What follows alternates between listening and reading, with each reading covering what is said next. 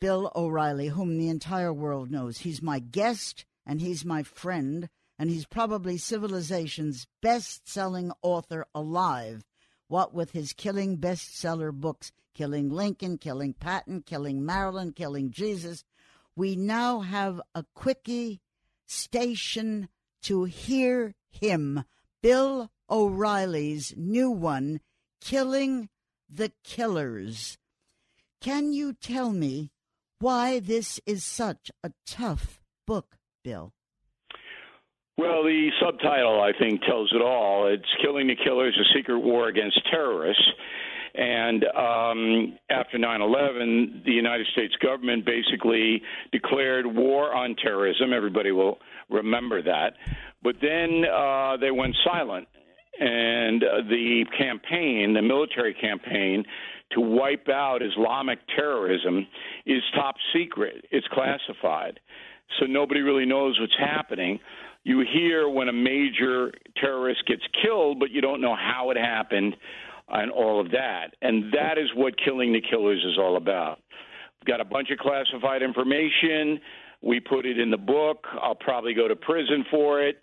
But I think the American people need to know how this war is being waged in their name. Okay. But the stuff we've all read before, all of your fabulous killing books, was all past tense.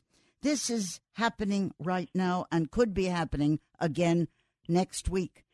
That Absolutely. is going to make us all very, very nervous. Are you not aware of that? Well, I don't care. I mean, it's not my job as a historian slash journalist uh, if people are nervous. My job is to tell the truth. And this book, Killing the Killers, is the best reporting I've ever done in my entire 46 year career. So we were able to get classified information, as I just said, and weave a narrative about how the United States, with the help of Britain and France and other countries, tracks down and assassinates these Islamic terrorists. It's harrowing, I, I admit it. Um, when you read it, you're going to go, Am I reading fiction? You're not reading fiction. This is true. And it's going on, as, as you just said, Cindy, even as we speak, because these Islamic terrorists would love to attack us again. They'd love nothing more than to do that. This is stuff about beheadings. How do you get such details? I know you're not going to tell me exactly, but tell me approximately. How do you get that? Well, what happens is when civilians are murdered, like Daniel Pearl in Pakistan, and we write extensively about Kayla Mueller, yeah. a young uh, American relief worker who was based in Turkey, got kidnapped and killed in Syria. When that happens, the United States government tracks down the murderers and captures them. Um, and then the murderers, in turn, tell the American authorities what happened and how it happened. That all goes into classified information. Well, we were able to get through that classification and find out what the American Intel Services uh, got from their interrogations of the jihadists. And so it's not an eyewitness report, but it's a report from the battlefield. Okay, the people who, who witnessed it uh, told under duress American authorities what happened. The centerpiece is Kayla Mueller. She is the young girl who you just spoke about. Tell us that story. It's chilling, it's killing, and it's frightening. Yes. Okay, so Kayla was uh, a young girl who wanted to do good, and she uh, graduated college in Arizona, where her parents live in the Phoenix area. And she uh, went to Turkey to work with Kurdish refugees and other people who have fled to Turkey because of Middle East violence. So while there, she had the opportunity to go into Syria, where ISIS is. All right, to this day, ISIS is in Syria because there's really no effective Syrian government in the northern part of that country. Yeah. So ISIS roams around. So Kayla foolishly took that opportunity, drove across the Turkish border, went down to a town in Syria um, with her boyfriend, who was also a relief worker. and uh, they were uh, ostensibly helping out Doctors Without Borders, another charity group. Well, as soon as ISIS sees an American, her boyfriend was not an American; he was a Muslim. Um, they will kidnap you. It, right now, if you go to Syria and you walk around in northern Syria, you'll be kidnapped because ISIS needs money and they hold Americans for ransom. And that's what happened to Kayla. It's So- difficult to have this conversation with her parents. I know that you spoke to them actually. How how did you accomplish that? Well, I, you know, we knew from local news reports um, about Kayla's parents and where they are, and I contacted them, and they know me from television and they trust me. So I was lucky there. Um, and I said, Look, I want to tell your daughter's story, but I need you to give me letters and emails and everything from her that she had sent you. And ISIS was in direct contact with the Muellers because that's how the ransom demands were made. Yeah. So ISIS contacted the Muellers through email and said, You need to pay millions of dollars or your daughter's going to get murdered. Seven million. Yeah. And so we got all that. All right. So the Mueller family was kind enough to give us that. And uh, because they knew that I was trying to stop this, number one. And number two, I wanted their daughter to be known. You know, people forget about this kind of stuff. And al Baghdadi, the ISIS leader, he had direct control over Kayla Mueller. And so we tell that story. And it is harrowing, there's no doubt about it. It's awful. But it needs to be It's awful. told. in in this new book, Killing the Killers, what did her parents say if you allowed them to read this book before it came out? It's not coming out until May, but did they read it in advance? Yes, they've read it. They've read the book, um, and I have an email from Mrs. Mueller saying that she's uh, very happy with it, and um, that's the highest compliment I could get. You didn't speak to her personally, did you? I email. You know, I don't want to be intrude. I did. Oh, yes, I did for the research of the book. Of course, I had to convince both parents to cooperate with us. Um, and uh, you know, now we sent her the book as we sent the book to you, and they read it, and they are uh, very, very happy with the way we've reported the situation, and that means everything to me. Tell me about the emails and the correspondence that they allowed you to see. it's sadistic. I mean, these ISIS killers. I mean, it's sadistic. Uh, They they're telling them, uh, you know, what they're going to do to Kayla, and if you don't do this, this is going to happen. And I mean, it's really sick. This is a, this crew is beyond redemption, and they, in my opinion, they're getting what they deserve, which is a gory death. I mean, we're tracking these guys down, and there's. It's not like come out with your hands up. You know what I mean? Yeah, I do know.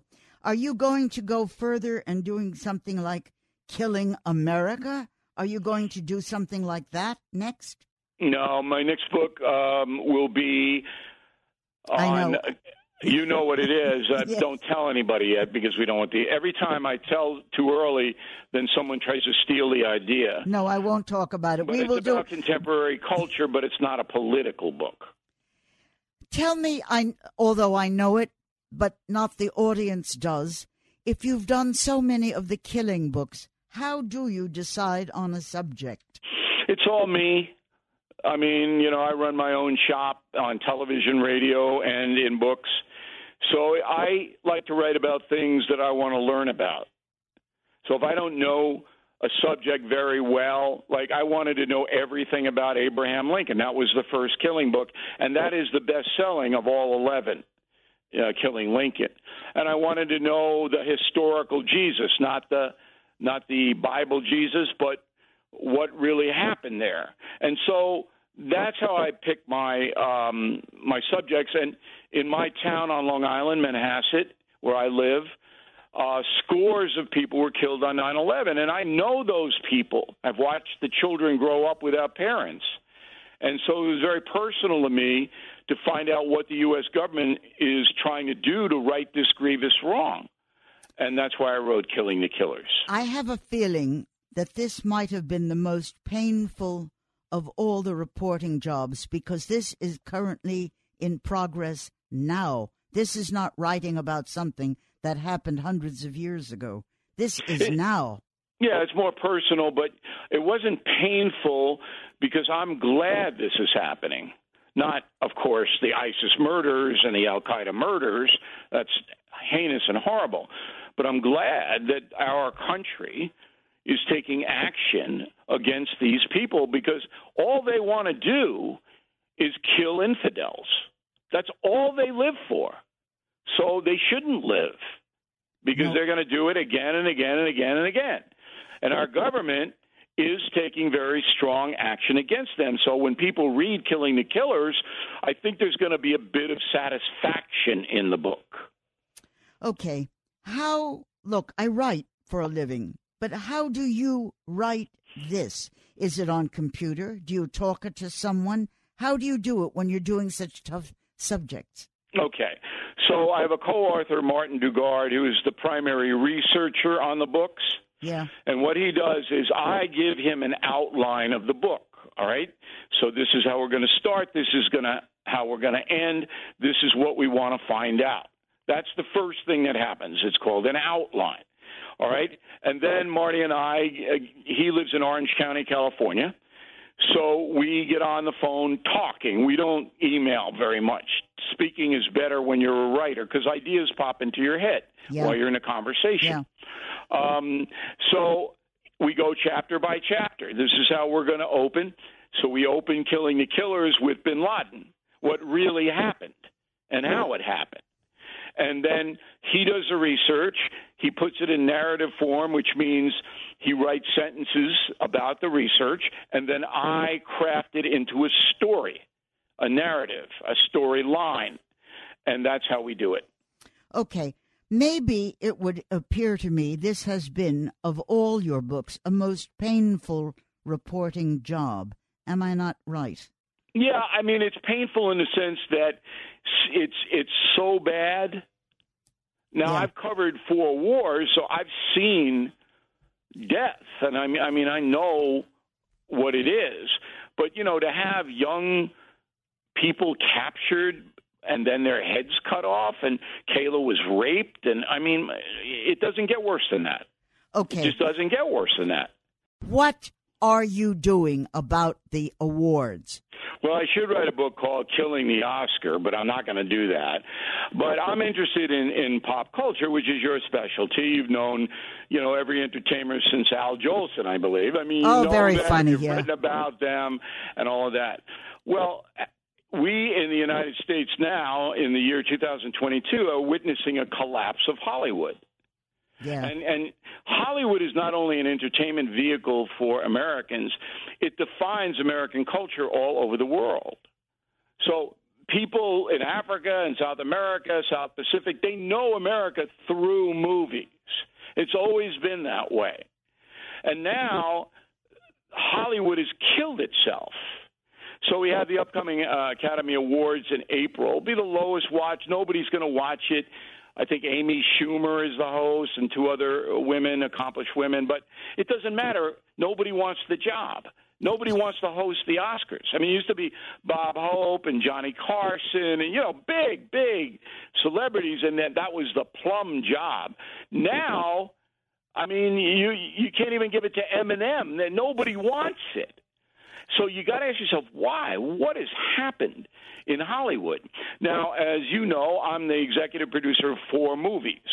All right, Killing Lincoln, Killing Jesus, Killing Kennedy, and Killing Reagan. So I know the Hollywood world. I know how it works.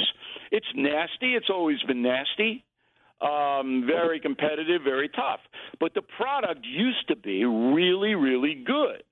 I look forward to going to movies. I haven't been to the movies, Cindy, in, in a theater since the James Bond thing came out, and I hated it. Yeah, I And know. I'm a big James Bond fan. They Have you totally ev- neutered James Bond. He's woke. I don't want a woke James Bond. Okay, and that epitomizes what has happened in Hollywood. It's now controlled by virtue signalers, cancel culture people who are basically putting on a line of garbage. Do you remember what the best picture of the year last year was? Do you no, remember? No, I can't remember anything. Okay. Nomadland. Listen, it was lousy. How dare they do this? It? it was the awful, most terrible movie. It was garbage. Let me ask you something besides garbage. Have you ever attended an Oscar party? Yes, I attended the Vanity Fair party 10 years ago or something like that. Yeah, well, they all were walking around with getting drunk and showing their Oscars, and Meryl Streep left hers once in the ladies' room after she peed. She peed and walked out and left the Oscar damp wherever it was. I mean, that's how much she cared about it. So, yeah, when I was at the party, they were all on their best behavior when I was around because they know it's me. And I don't like those Hollywood phonies anyway. I only went to the party because a friend of mine invited me, and then I could get about five or six stories out of the party. Um, but three of the four movies that we produced were nominated for Emmys. So I did go to that Emmy show and uh, the p- couple of parties afterwards. So I know this world. I know it. Um, and a lot of people really love it and they're fascinated by it. That's how you make a living. You tell people about the rich and famous. To me, it's just work. It's Listen, an industry, but an industry in tremendous decline. Methuselah lived 900 years. That was uh, like three weeks before me, but he lived 900 years. He could have lasted another weekend and still his life would have been shorter than the Oscars.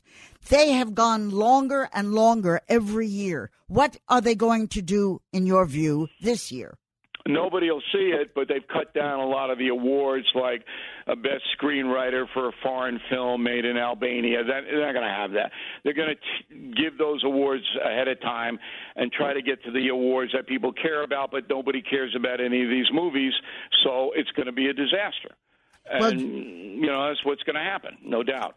There was a man a long time ago called Jules Stein who wrote a movie called Three Coins in the Fountain.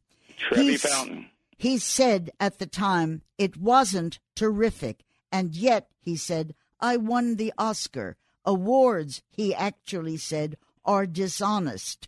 Do you believe that? Well, I think there's a lot of politics in all these awards. So we're living in a woke, inclusive age now, and you'll see that in the Oscars. Um, what did ABC uh, TV come out and say? Hey, we got a bunch of good scripts by white guys, but we're not going to run them because yeah. we don't want people to submit scripts that they're Caucasian. I mean, that's what they got. At least ABC admitted it. Uh, but that's what you're looking at. And, not... and so at this point, it's like the Olympics, you know? It was a huge bomb. Nobody watched. That's what's going to happen to the Academy Awards this year. Well, the hearings have now fallen lower than Jennifer Lopez's bra. Nobody actually watches this stuff no. anymore at no. all. I at, well, I once wrote a piece that said that the Oscars have have just had 28% of the votes. And Ben Affleck said you can win with just a very small, tiny percent of the votes. What is it? Are they drunk? Are they people that don't care? Is it now they only want Hungarians with one leg to get awards? Is that it? They have blacks, they have whites, they have people who can't walk. They're going to divide it. Is that what's going to happen? Well, look, it's um, whatever is trendy in Hollywood. That's what you see in the award programs, and you know it's not like discipline or what the best skill set is in the film and who's the best actor. It's not like that anymore. Um, it's like, okay, I want to go to this restaurant and I want people to think that I'm very liberal and very woke, so that's what I'm going to do and it's uh it's groupthink out there. I mean, if you're a conservative individual in Hollywood, you better not say anything, or you're not going to work. I, I mean, a lot of my friends they go, look, I can't say anything. If you're a Trump supporter and they find out about it, they being the agents and the people who produce films and TV shows, you won't get hired. Okay, I mean, so what's going wow. to be what is going to be the future? Is it because of Netflix and streaming? Is that what it is? Or is it that we have gotten tired of what they're producing? What is the reason why nobody cares about this any longer? because the product isn't any good. So they don't make movies. It's a cliche. They don't make them like they used to, but it's true. If you watch Turner Classic Movies, and I do, um, the films back then, I just watched Guess Who's Coming to Dinner uh, with Spencer Tracy and Katharine Hepburn. I mean, and Sidney Poitier. It was an amazing film. They were, and then I'm trying to think: is there anybody these days who can act like that, put together no, a film no, like that? No, no, No. nor do they care. Everything has to be very careful. But who cares about even the people now? There are too many non attended movies. And who goes out to a movie theater? You just sit home and you eat popcorn and you watch some dreck that is on television. What is happening to our entertainment industry? Is that what you're going to be writing about? Well, uh, look, if there's a good movie out and you can't get it on streaming, you'll go to the theater. I mean, there are movies that that attract people in, but there's so few good ones. Look at the ones this year that are nominated for Best Picture. I, I mean, Awful. you know, They're awful. Some of them are awful. Some yeah, of them are outside of. Belfast, the Branagh movie, which is good. I mean, the rest of them, uh, the the dog thing in the old west. I'm going, what, what is it? What is this now? you know, come on. I know. I know. Oh. Do you remember when Warren Beatty gave it to the wrong people and the wrong film? Idiot that he is. He handed the Oscar to the wrong people. Did you ever watch that one? Yes, I remember Warren doing that. Yeah. Yes. And then there was once John Travolta said, now he's giving it to Adele Dazeem. That was supposed to be say a woman's Idina. Menzel. Are they drunk? Are they on? The Golden Globes is also gone. Why is that gone? Because that was corrupt. Well, I mean, so they? Uh, there was a lot of behind the scenes stuff going on there. I understand. Yes. Um, okay. But look, any, in any enterprise, whether it's Cindy Adams' column or Bill O'Reilly doing the news on BillO'Reilly.com or writing a killing book, if the product is not good, people aren't going to consume it. It's not difficult. It's amazing that these movies even get made because they're so tedious and they never end. They run like four hours now, right? I mean, Yeah. you know, uh, come on. and every so- every scene they're killing, their blood, there there's a knife, there's a gun, there's a bomb, there's dynamite. Yeah, there's no nice the Chinese sweet and Pakistani audiences because that's where they make the money overseas. And if you don't blow somebody up every 35 seconds overseas, they won't go. They want to see, you know, it's like 35 seconds. All right, blow somebody else up. That's what the audience wants. So that's what they get. Okay, well, I have a feeling that maybe if they put the bathrooms closer to the stage, we might have a shot at sitting through these awful Oscars. And are you going to write about exactly what in the next book that I'm not supposed to know on the air, but I'm asking? It's a fascinating culture look at uh, some individuals that everybody knows, Yeah. and I mean everybody knows, and what their lives were really like. And um, it's a killing book because all of them died in a way that you would not want to die. And um, very fascinating. You're going to love it. Okay. And I love you, and I think it's your turn to take me to dinner. All right? Anywhere you want. That's the kind of guy I am. Thank you, Willie. I love you dearly. And I love your book, Killing the Killers. Thank you, thank you, thank you, baby. You're welcome, Cindy. Thanks for Okay. having me. Bye. Bye. This is Greg Kelly for Priority Gold. What does it mean to be America's precious metals dealer? It means that you're in touch with the hearts and minds of those who love this country, value our freedom, and want to protect the future. Priority Gold is that precious metals dealer. They've helped thousands of Americans back their retirement with solid gold and silver. Call Priority Gold at 888-506-6439. Receive free shipping, free storage, a free investment guide, and one of the best purchase experiences in the industry. Call now or go to prioritygold.com.